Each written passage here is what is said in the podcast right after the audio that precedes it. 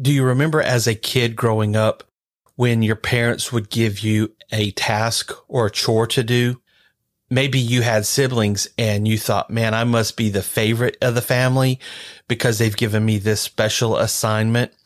Or you thought I must be the least like kid in the family because they've given me this tough chore to do. Maybe once you got older and you were able to drive, they sent you to the store to run an errand for them. Or as a parent yourself, you've done the same things with your children.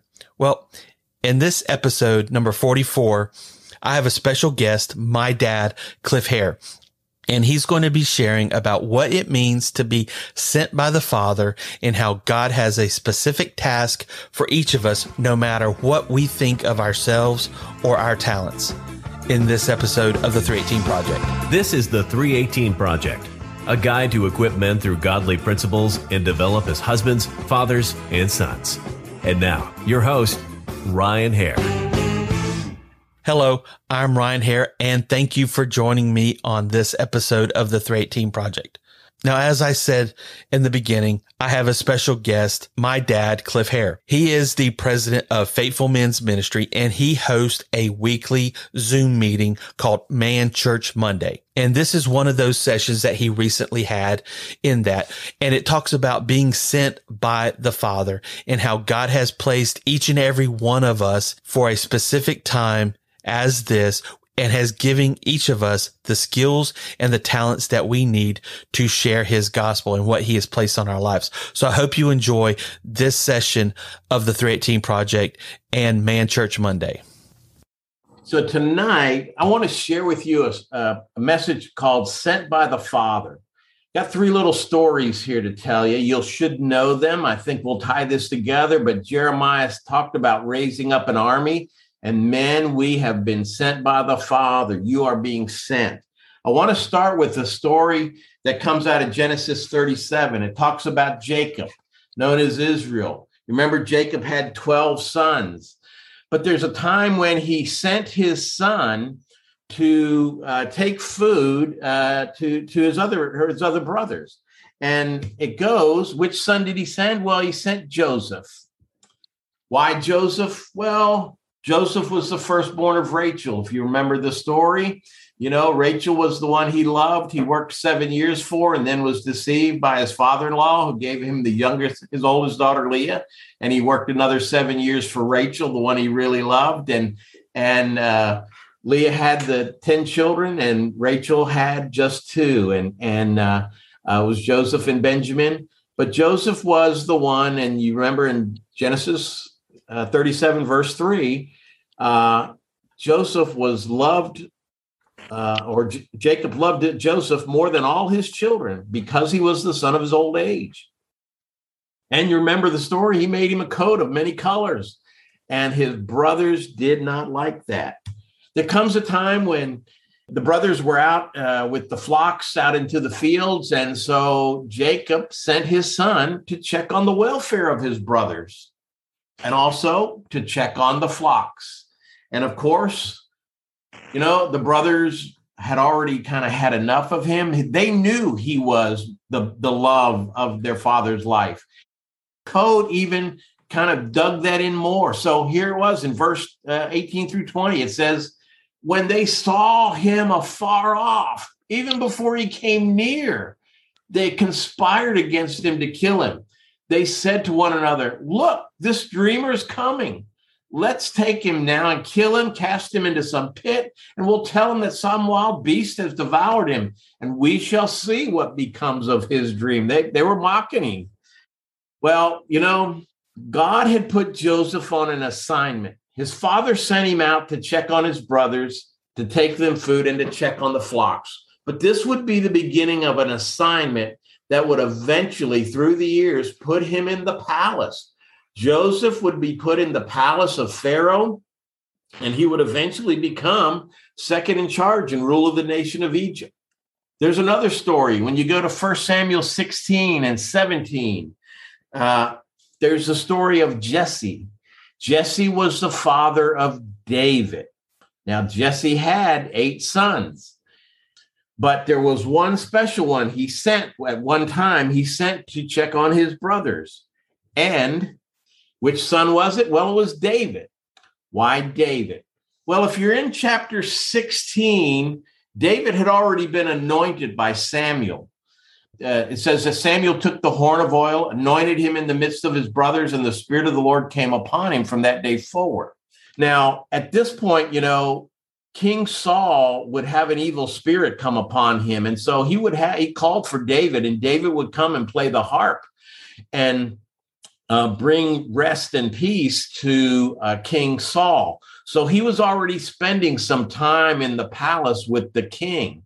But when the time comes that they go to battle with the Philistines, David has the occasions that he goes back home because his father Jesse was old and advanced in years. David was the youngest son, so he was the basically again the son of the old age, and uh, he'd come home to help his father with the flocks. And so he's home with his fathers, and his father sends him back to the field. He sends him to take food to his brother cheese to the captains of the thousands, and so that he can bring back news to his dad of what's going on. So the father sends his son. Now, again, you got to think about this. God was putting David on an assignment. You know, it's an assignment that would eventually put him in the palace, even more so, to be the ruler of the king of Israel. But think about his brothers that he's sending, he's being, his father's sending him to take food out onto the battlefield. But you know, these were the brothers who were the ones who had their father had set them up to be anointed by Samuel. And yet Samuel went through all of them and said, This is not the one. Look at the difference here between Jacob and Jesse. Jesse or Jacob loved Joseph more than all his children. Jesse preferred his brothers, uh, the other brothers, to David. When Samuel came to anoint uh, the brothers to see which one would be king, Jesse had David out in the field. They didn't even consider him. And now he's the one who uh, is sent, and, and they're going, Why are you even here? You're supposed to be home taking care of your father. You know, they didn't like it. There's a third story. Go into Matthew 21. This is not, this is a parable. It's a parable of the wicked vine dressers. First, the story tells about a landowner that plants a vineyard. He sets a hedge around it. He digs a wine press in it. He builds a tower. Then the landowner decides to go into an, a far land, and so he leases it out to vine dressers to take care of the, the, the fruit and, and the vines. And he will send at harvest time, he'll send his servants to receive his portion of the fruit. So when hit time comes, he sends the servants, and the vine dressers beat one, they kill one, they stone another. So the landowner sends more, and they're treated in the same way.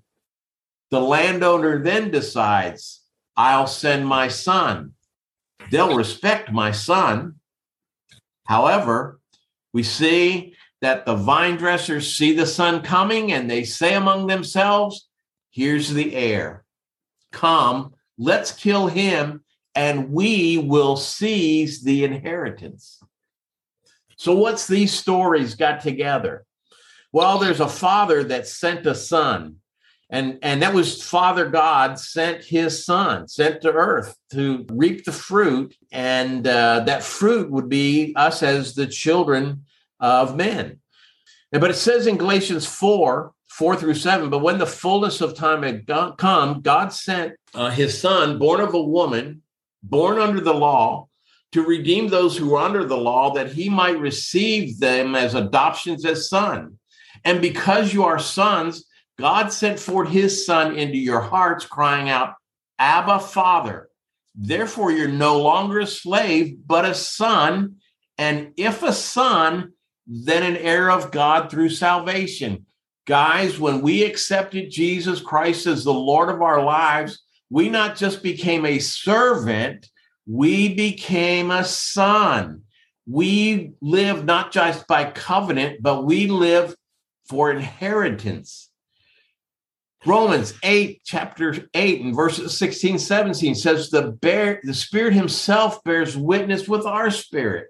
We are the children of God, and if children, then heirs, heirs of God, joint heirs with Christ.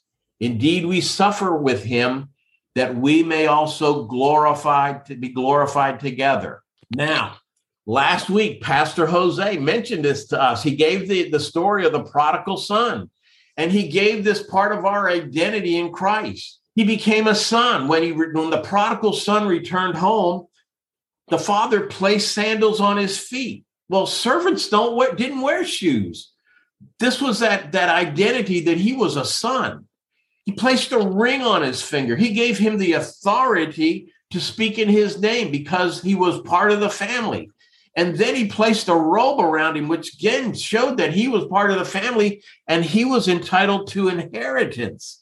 That's you and I, guys. We're sons of the living Father. We've been given authority and we live through inheritance. Now, how does this finish up? Our Heavenly Father is sending us, He's sending you. He's sending you to check on your brothers. He said in Matthew 28 and 19, therefore go and make disciples of all nations, baptizing them in the name of the Father, of the Son, of the Holy Spirit, teaching them to observe all things that I've commanded you. Jesus said, He who's seen me has seen the Father. He was rejected. John in John it says uh, he came unto his own, and his own did not receive him. You will be rejected by some. Not all's going to receive you, not even some of your Christian brothers in the church.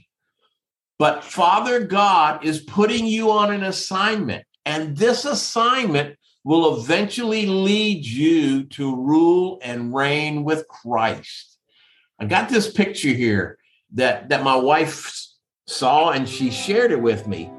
If you look at the Father, there are holes cut out of him and those holes then form the child. So you see, the child is the product of what the man is. And that is you and I.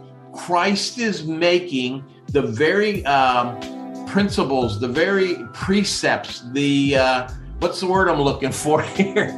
Uh, you know, the the very uh, parts of Christ. He, is, the Holy Spirit is developing us to be like Christ. So, as we draw closer to Him, as you pray, as you seek His face, He's making you to be more like Christ. Dr. Cole said manhood and Christ likeness are synonymous. And so I'll finish with this. I received a message today from a, a brother, and he told me that this week he was taking an, a step that he had not taken before, and he was going to get himself involved in a ministry. And he said, Please pray for me because I've not done this before. I'm, I'm stepping out of my comfort zone. And here's what I replied to him. And so I wanted to speak it to each of you tonight. So I've put it in a part here that if you will insert your name in this at the beginning, I'm speaking this to you. Just put your name in the beginning of it. And this is what I'm going to say to you. You think you signed up to do some particular ministry. You think you signed up to do prison ministry, or you signed up to serve in the church. You signed up to do men's ministry. You signed up to be a worship leader. But God already has ordered your steps to be there. You've been chosen for this moment. I want you to know that your Heavenly Father has set this opportunity before you at this time because you have prepared yourself. Go as you are. Don't worry that others may be more knowledgeable or more experienced. God will use you in extraordinary ways. Just be led by the Holy Ghost.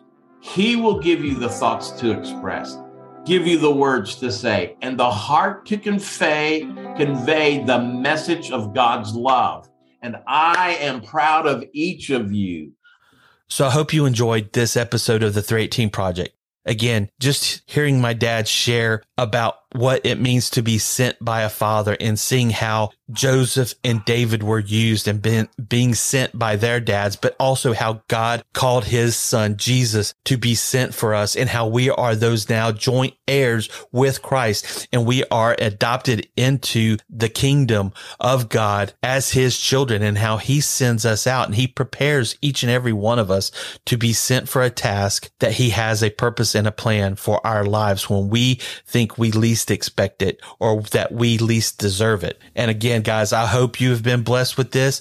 As always, remember to like, subscribe, and share this podcast with others.